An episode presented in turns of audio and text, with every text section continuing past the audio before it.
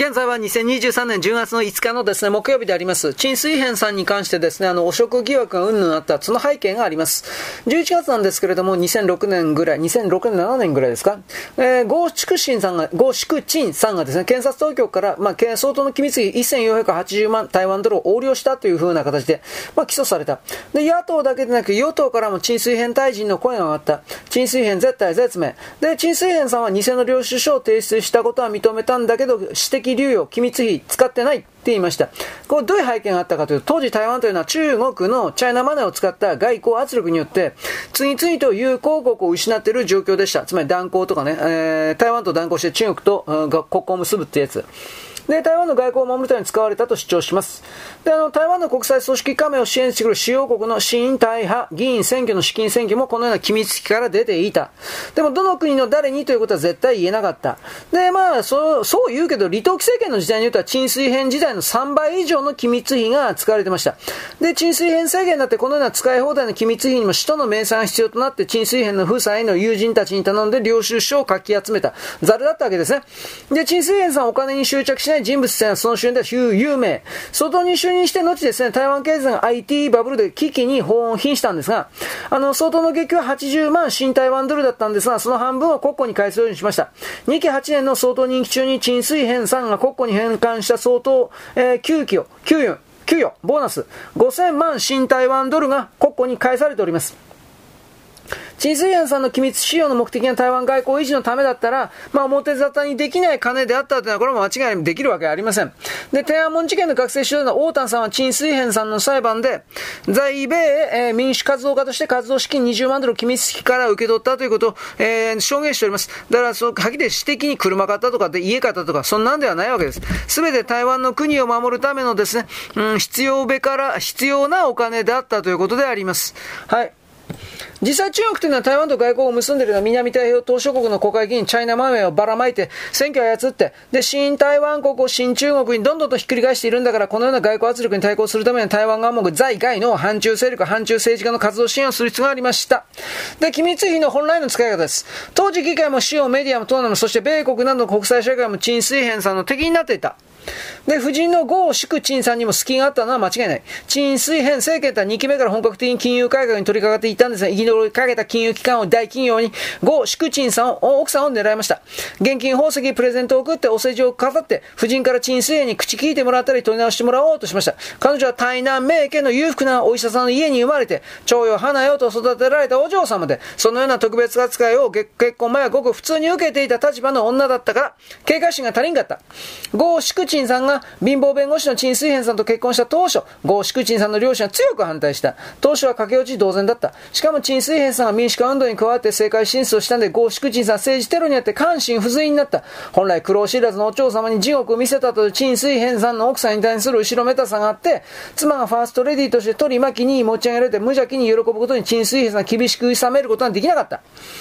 で、ゴーシクチンさん奥さんは機密費を流用して宝飾品衣服を購入した容疑、選挙用に集めた政治資金の一部を不正にスイスの長男夫妻の海外口座に送金した疑い、主犯格で起訴、陳水扁さんも共犯とされます。陳水扁さんは相当任期中は不当逮捕、不当、うん、不当逮捕特権で、逮捕されんかったけど、相当の座を降りてから逮捕された。だけど、私文書偽造は認めたけど、機密費横領容疑については徹底的に否認、ノー。拘置所で抗議のハンガーストライキを行った病院に緊急搬送。陳水扁さんは2008年12月に4つの罪、機密費横領、政治資金のマネーロンダーリング、東園県流炭橋土地開発に関わる収賄、台北101ビル工事入札に関わる収賄で起訴。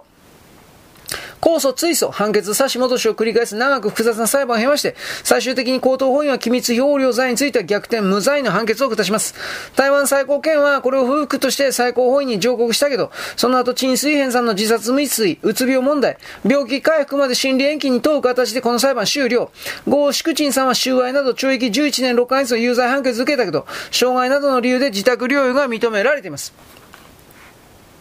陳水扁さんは2015年1月、6年の週間生活から釈放、自宅療養が認められます。2014年秋の中央統一選挙で国民党惨敗、台北市長選挙で無所属の川文哲さんが当選したことと関係があります。川文哲さんは陳水扁さんの主治医、医師として陳水扁さんの早期釈放の必要性を訴えました。国民党政権の惨敗の理由は、2014年春に起きたひまわり学生運動を入れ高まる馬英九政権に対する世論の不信感、中国共産党と結託している売国と政権のイメージがつき始めた馬英九が、不当に攻撃する陳水扁さんへの同情が折しも高まった。ちなみに陳水扁総統夫妻の汚職追及で最も絶法鋭かった当時の国民党立法院の計核は、赤裸々な中対統一派で、中国メディア上で中国の台湾武力統一を支持する言動もするような親しい共産党的な人物です。陳水扁さん自身が産経新聞インタビューで、事件には共産党の介入があったとします。陳水扁裁判が行われた馬英九政権時代は、中国国民党政権が最も巧妙に台湾世論を操った時代であることは後に判明。馬英九は中国共産党と水面下で連携して二国論の後継論である一辺一国論を掲げて、台湾の独立した主権国家の地位を主張する台湾派のシンボルであった陳水扁を叩き潰そうとしたわけです。これこそ中国共産党にとってそれだけ陳水扁政権が脅威であったということ。だからこそ中国国民党政権は総統選挙に銃撃事件という形で介入して、さらには反国家分分裂を制定して恫喝しつつ、台湾海峡の現状を一方的に変えようとしているような陳水扁政権側だと米国ブッシュ政権に思わせて騙して、さらに国民党議員、台湾メディアを通じて世論誘導して陳水扁を汚職相当に仕立て上げた。このように馬英九政権を通じてほぼ完璧な形で台湾統一に向けた外堀を着々と埋めてきたわけだが、それをわやというところで阻んだのは陳水編政権8年の間に重要な教育を受けて成長した若者学生たちだった。つまり、ひまわり学生運動のことであります。騙されないぞと動いた。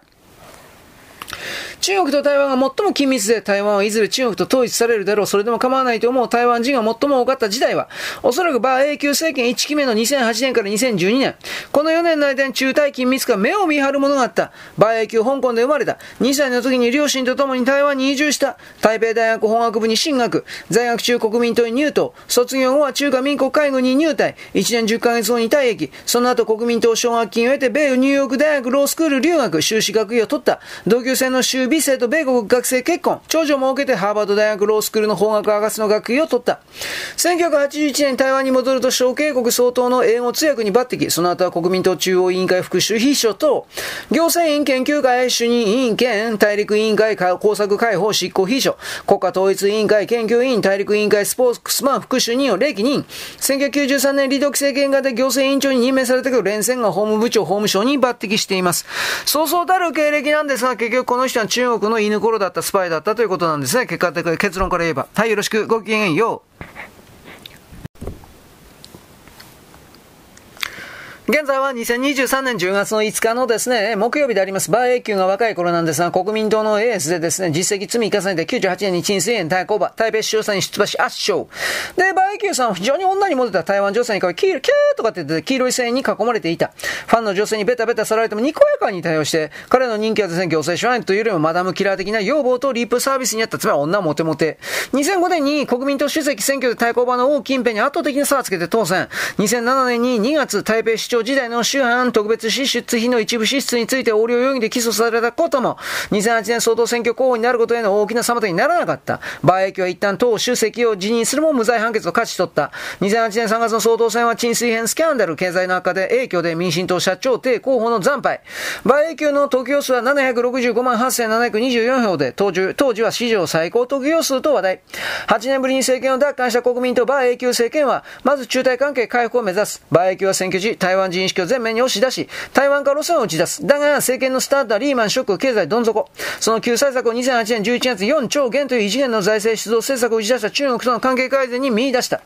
当時の中国は国民党政権2期目半ば、北京な、北京夏季五輪で成功を懸念して、中国は国際社会に来る自国イメージをかなり気にしていた。このため2005年に台湾に対して反国家分裂を制定して、一辺一国を打ち出した陳水扁政権を牽制した以外は台湾に対しては比較的温当な表現に終始し、その方向反国家分裂を武力行使の条件については台湾の分裂分裂勢力がいかなる名目方式であれ、台湾を中国から切り離す事実を作った台湾の中国からの分離をもたらしかねない重大な事因が発生して、また平和統一の可能性が完全に失われたとき、中国は非平和的方式や、そんな必要な措置を講じて国家の主権と領土保全を守ることができると限定。で、江沢民政権の時は台湾当局が無期限に交渉を引き延ばした場合も、武力交渉を排除しないとしたことに比べると、事前に恩和な、柔和な表現です。胡錦涛の対台湾政策とは2005年の項4点、2008年の項6点という表現でまとめられた。項4点は、1、一つの中国原則を堅持して絶対に揺るがせない。2、平和統一を勝ち取る努力を絶対放棄しない。3、台湾住民に最後まで希望を寄せる方針を絶対に変えない。4、台湾独立運動に反対して絶対に妥協しない。項6点というのは、1、一つの中国を守って政治の相互信頼を増進。2、経済協力を推進して共同発展を促進。3、中華文化を活用し、精神的中退を強化。4、人的往来を強化して各界交流を拡大。5、国家主権を擁護し、対外事務を交渉。6、敵対状況を収束させ、平和協議を達成。平和統一の言葉は使いますが、武力行使についても祖国統一についても言葉を避けたのは、胡錦涛の対台湾政策の特徴、うまいことごまかしたわけです。このような胡錦涛政権の対台湾政策のなんか柔らかかもあって、馬英九政権も懸案だった両国、両岸の3通、通商、通行、通用、通便、通輸ですね、の拡大を進めることができました。両岸3通というのは2001年以降、小3通という形で主に親族相互訪問のために部分的に進められていたけれど、陳水扁政権は全面的3通には抵抗していた。2008年暮れには春節の企業を旅行を促進するための直行チャーター便を週108便に拡大。外国債機も利用できて、郵便送金も香港経由を取りやめた。2009年春には定期便が270便になって台湾への国別来訪者数は中国は日本を超えて97万人増えた。以降、中国人観光客が2016年の蔡英文政権に変わるので増え続けます。ピークの2015年には訪台者数1044万人のうちの418万人が中国人。さらに両岸経済協力枠組み協議 ECFA による中台経済緊密化を急速に進めた。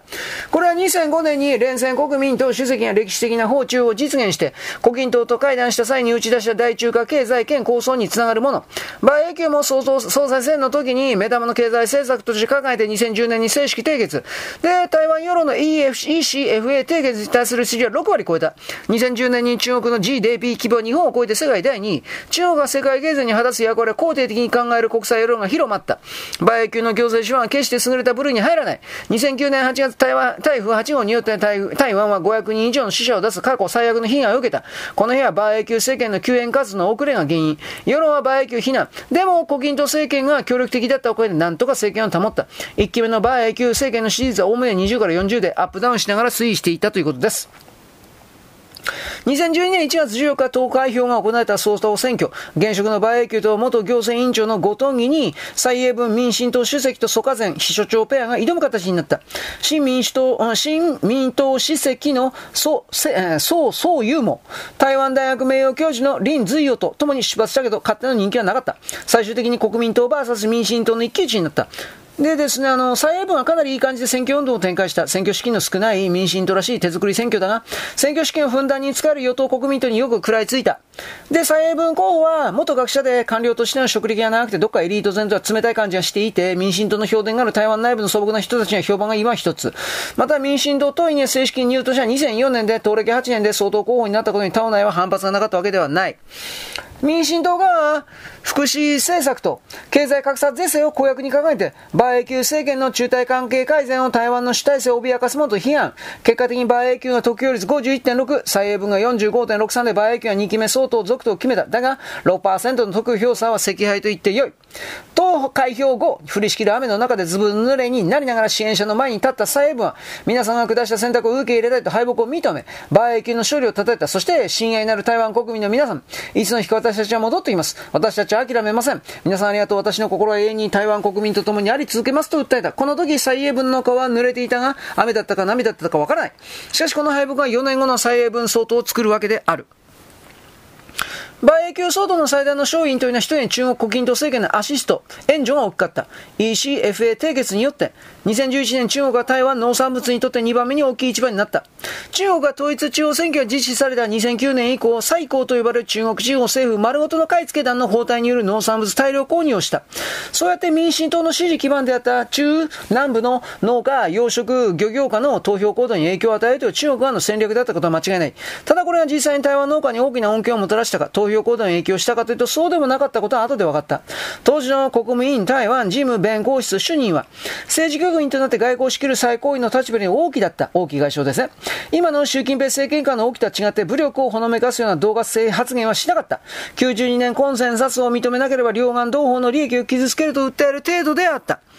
馬英九は92年コンセンサスで一つの中国を掲げると同時に、三つの脳を統一しない、独立しない、武力行使しないの原則で、中台関係拡大を訴えた。この92年コンセンサスに対抗する概念として、蔡英文は台湾共通という言葉を作ったが、教式で、台湾教式という言葉を作ったが、中身なくて多くの有権者にとっては海峡の現状維持を意味するのも92年コンセンサスの方になっていったわけです。あんまりあの、PR できなかったんですね、この頃の民主党は。はい、よろしくごきげんよう。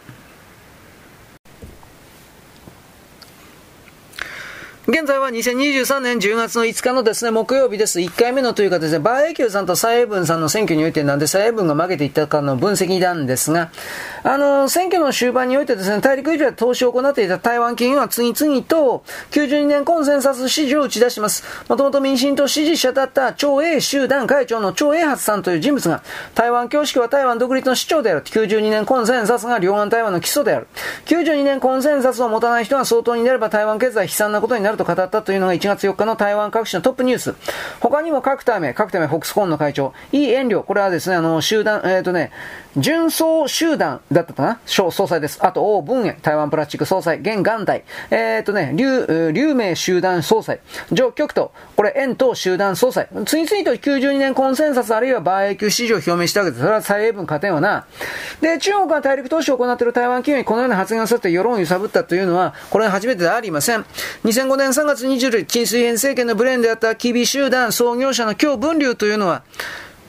台湾大陸とも一つの中国に属する。台湾は中国経済と離れられない。相手大中大陸に投資したからには、我々は台湾独立は支持しないし、台湾独立を支持しないのは、それによってキービーが大陸で一層発展するからだといった内容の交換書店書簡をですね、発表させられています。これは今日、とですね、今日文流さんの本心ではありません。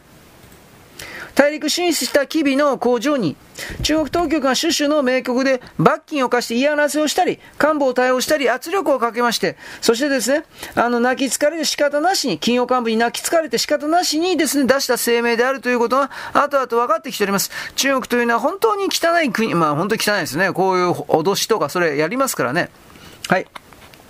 でもこの昔の総統選挙の時点においては台湾経済が中国に過剰に依存することの危うさを有権者は理解していなかった。大企業家たちの売永久支持はノンポリの有権者の投票強固に影響を及ぼしました。危険だということを知らなかったわけですね。で、もう一つの売永久勝利の要素は、米国オバマ政権の姿勢。当時のオバマ政権はアジアピボット、アジアの回帰政策を打ち出したばっかりだったが、基本は中国と蜜月関係維持。だから中国と安定的関係を維持した売永久政権一期も高く評価。民進党蔡英文に関してはその安定した売永久に挑戦する存在として嫌った。2011年9月に蔡英文が訪米した時に当時のオバマ政権の蔡英文に対する評価は、蔡英文は近年に両岸関係と地域が居住してきた安定を維持すると意欲と能力があるとか私たち大きな疑問を残した大変低い。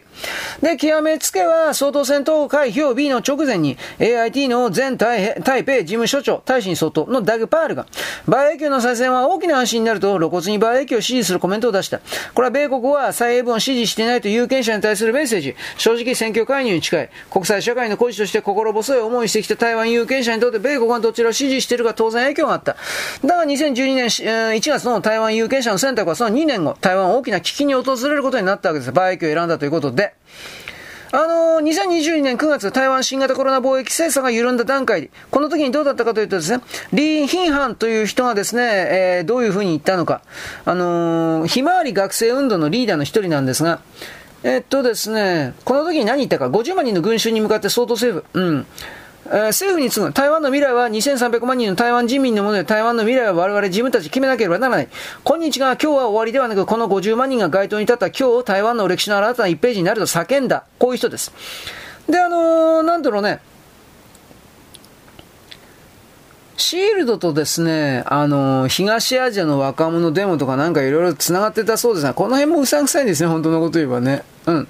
ひまわり学生運動というのは香港の若者を勇気づけたという背景があります。雨傘運動をこれによって引き起こした、引き起こされた。で、蔡英文政権が誕生する機運を作った。中国に飲み込まれる台湾の運命を変えたターニングポイントとなって国内外に広く影響を与えた。このひまわり学生運動というものをですね、ちょっと知っておくべきなんですね。台湾の自由化においては。えー、その流れの中でバイキュー政権2期目になりますと、中台関係の緊密化に前のめり。中台サービス貿易協定は ECFA の協議事項一つ。金融通信出版医療良好。サービス関連の市場総合に開放。新規参入を促すものの2011年3月から交渉開始。バイキュー政権2013年6月にその協定に近づい、え基づいて業界の意見聴取もしないで、中台で極めて早急に黒バカブラックボックスの中で合意して、協定の中身が明らかになったのは超いいなと。中国が80項目、台湾側64項目のの総合市場開放。台湾側は27項 ,7 項目がすでに開放済みという内容というのは、中国側が開放する項目が圧倒的に多くて、台湾にとって不不平等な内容だった。例えば中国企業は卸売小売業分野では独自、合弁、合資などの形式に制限がない。だけど、台湾企業は中国市場に進出する場合は、小売店は累計30店舗を超えてはならないだとか、農薬、うん、農薬、食料、植物油などの商品経営の出資比率は65%を超えてはならないだとか、制限だらけ。